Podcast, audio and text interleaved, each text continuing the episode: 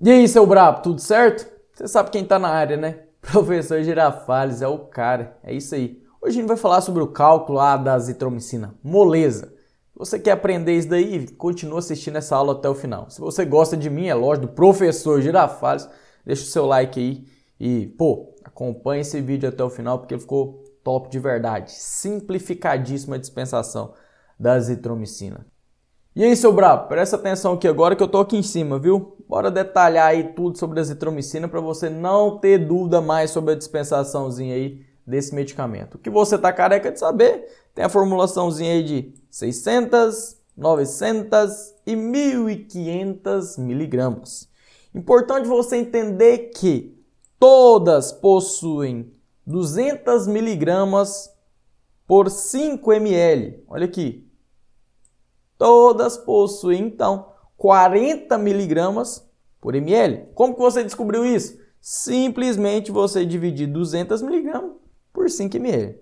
Ou seja, o que, que muda então, professor Girafales? O que muda é a quantidade de líquido, de volume dentro de cada frasco. Olha aqui, um tem 15 ml, esse daqui 22,5 e esse daqui 37 0,5. Sabendo então que o que altera é o volume dentro de cada caixinha dessa daqui, que todas possuem 40 miligramas por ml, ou seja, 200 miligramas por 5 ml, se chega uma receitinha lá na farmácia, tomar 5 ml 5 dias.